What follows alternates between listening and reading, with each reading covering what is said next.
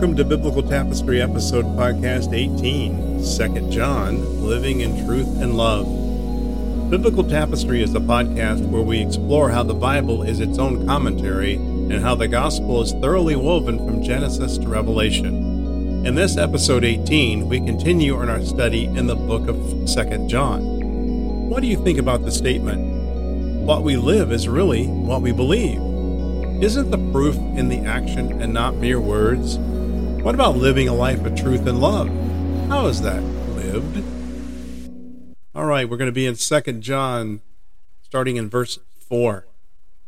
I was very glad to find some of your children walking in truth and keeping with a command we have received from the Father.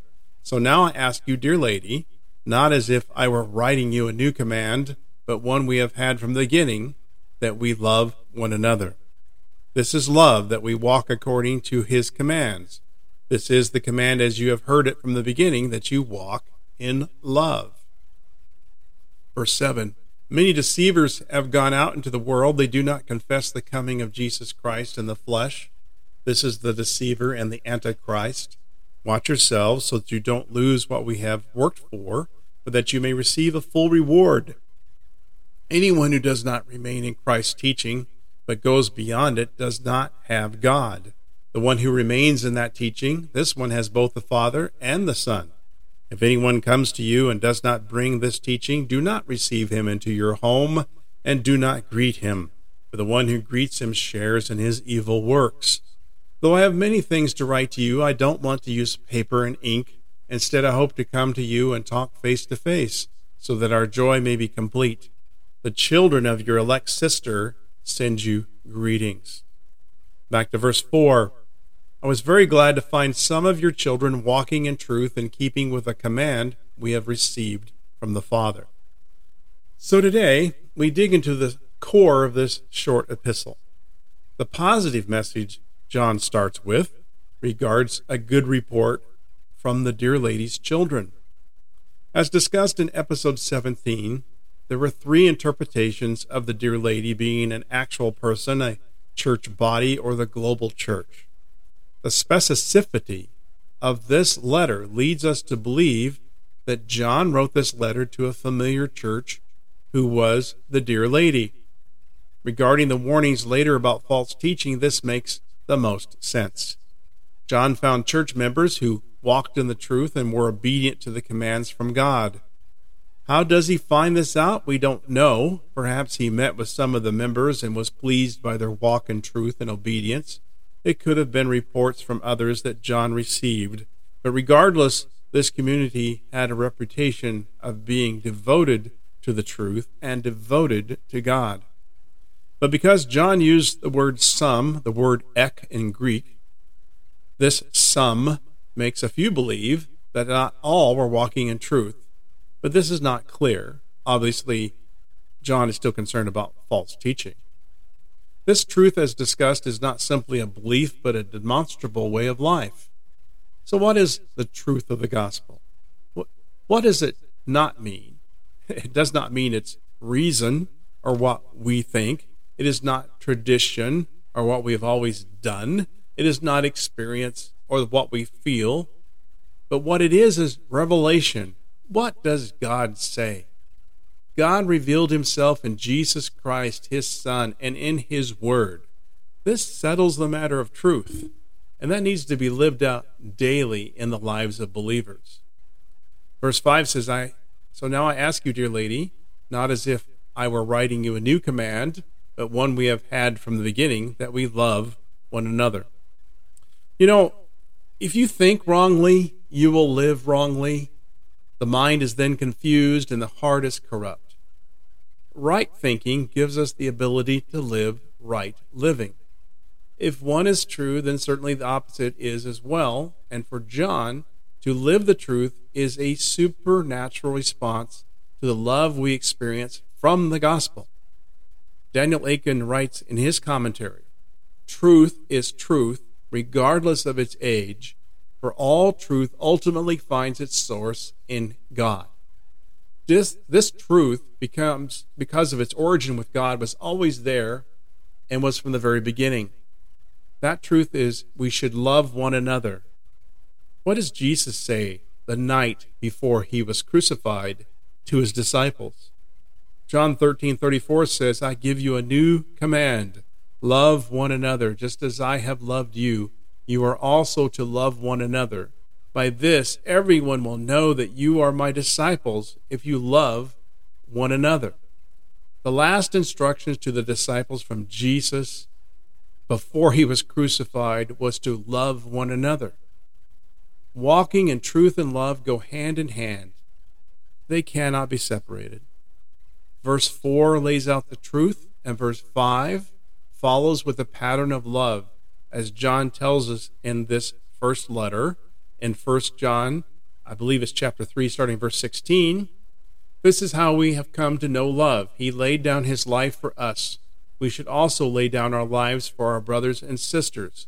If anyone has this world's goods and sees a fellow believer in need, but withholds compassion from him, how does God love reside in him? Little children, let us not love in word or speech, but in action and in truth. So, action and in truth. Truth and love are actionable. Truth is something we believe, and truth is also something we live. Verse 6 says, This is love, that we walk according to his commands. This is the command, as you have heard it from the beginning, that you walk in love. John defines love in action for us in verse 6. Love is demonstrated by walking or living in obedience to God. This command is nothing new to the readers of John's letter. This was also from the very beginning, and the beginning is most likely the beginning of John's readers' Christian experience, rooted in the gospel message. Paul gives us an example of walking in love in 1 Corinthians 13, this beautiful love chapter that Paul writes. 1 Corinthians 13:4 says, "Love is patient, love is kind, love does not envy, is not boastful, it is not arrogant, it is not rude, is not self seeking, is not irritable, and does not keep a record of wrongs. Love finds no joy in unrighteousness, but rejoices in the truth. There it is again, the truth. It bears all things, believes all things, hopes all things, endures all things. So, with that in mind, John gives us a warning in verse 7. Many deceivers have gone out into the world. They do not confess the coming of Jesus Christ in the flesh. This is the deceiver and the antichrist. So now John's writing is marked with imperatives for his readers. John's statement that many deceivers are in the world of his day, and they certainly proliferate today, the danger is real and immediate. And it's made worse in our modern lives by the internet of falsehoods. Many claim today that Jesus Christ did not come in the flesh or state he was not who he claimed to be or deny the resurrection. At the time of this letter, this was the beginning of Gnosticism, which was in full flower in the second century, and was developed from the Greek thinking that all flesh is evil, therefore, Christ had to have been a spirit, completely discounting the message and the purpose of the gospel of Christ's sacrifice made on the cross for all humanity the blood he shared for humanity. These were deceivers, frauds, and antichrists. The heart of all false teaching is a defective view of Jesus. And I think that's worth repeating. The heart of all false teaching is a defective view of Jesus. Verse 8 says, Watch yourselves so that you don't lose what we have worked for, but that you may receive a full reward. What does John tell us here but to watch ourselves and be on guard? And the reason being a full reward is at stake. Well, the question is, what does that mean to a believer? The Bible is very clear that we cannot lose salvation as we don't own it. We can't lose what we don't own. Christ holds close all those who accepted his love and believe in him. In John 10 25, he says, I did tell you, and you don't believe. Jesus answered them, The works that I do in my Father's name testify about me. But you don't believe because you're not of my sheep. My sheep hear my voice. I know them, and they follow me.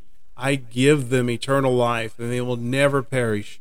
No one will snatch them out of my hand.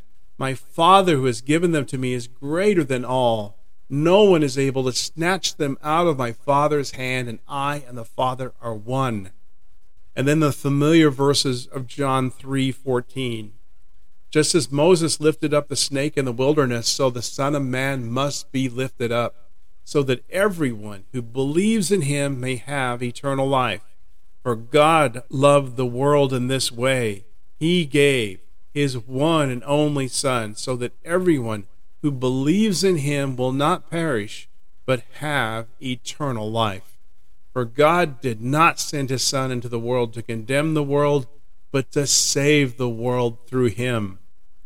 So the reward statement in this verse must be taken in context with the following verses.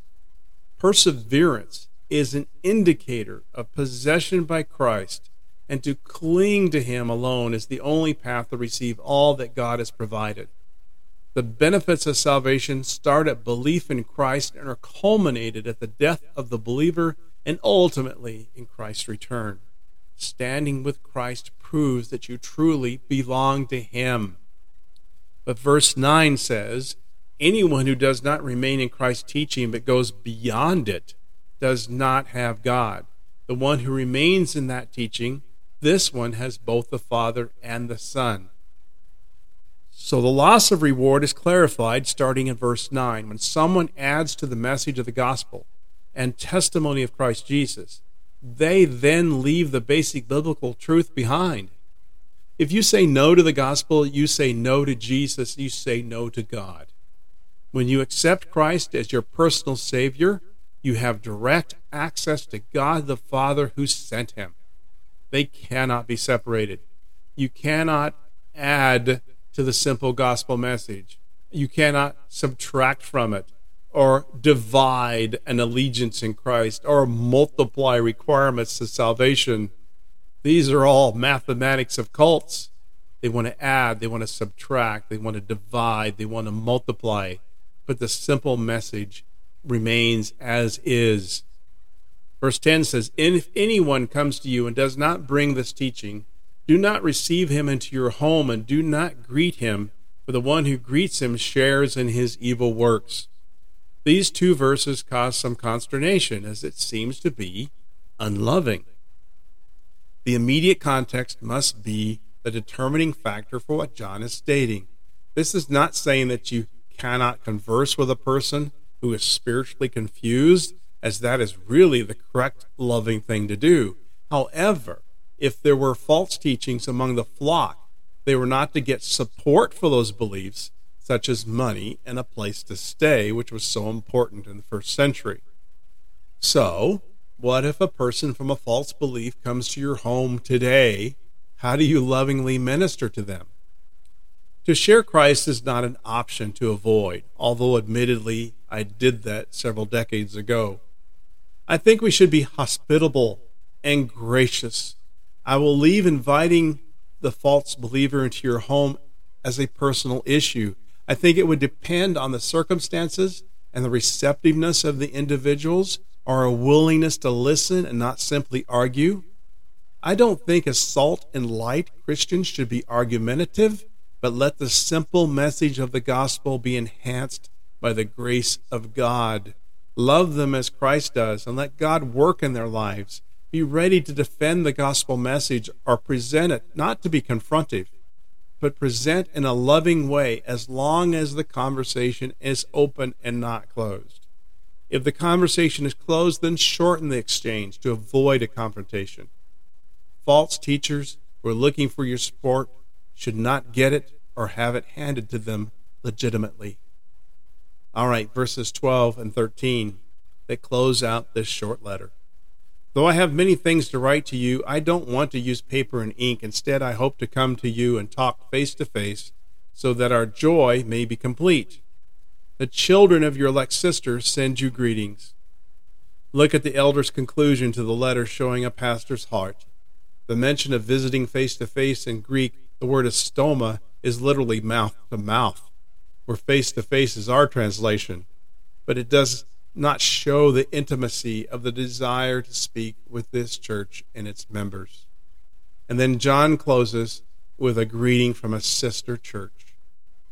I pray this podcast finds you well, and next episode 20, we'll start in our study in 3 John about four men and their reputations. I pray this new year is a new start for you. God bless you and take care.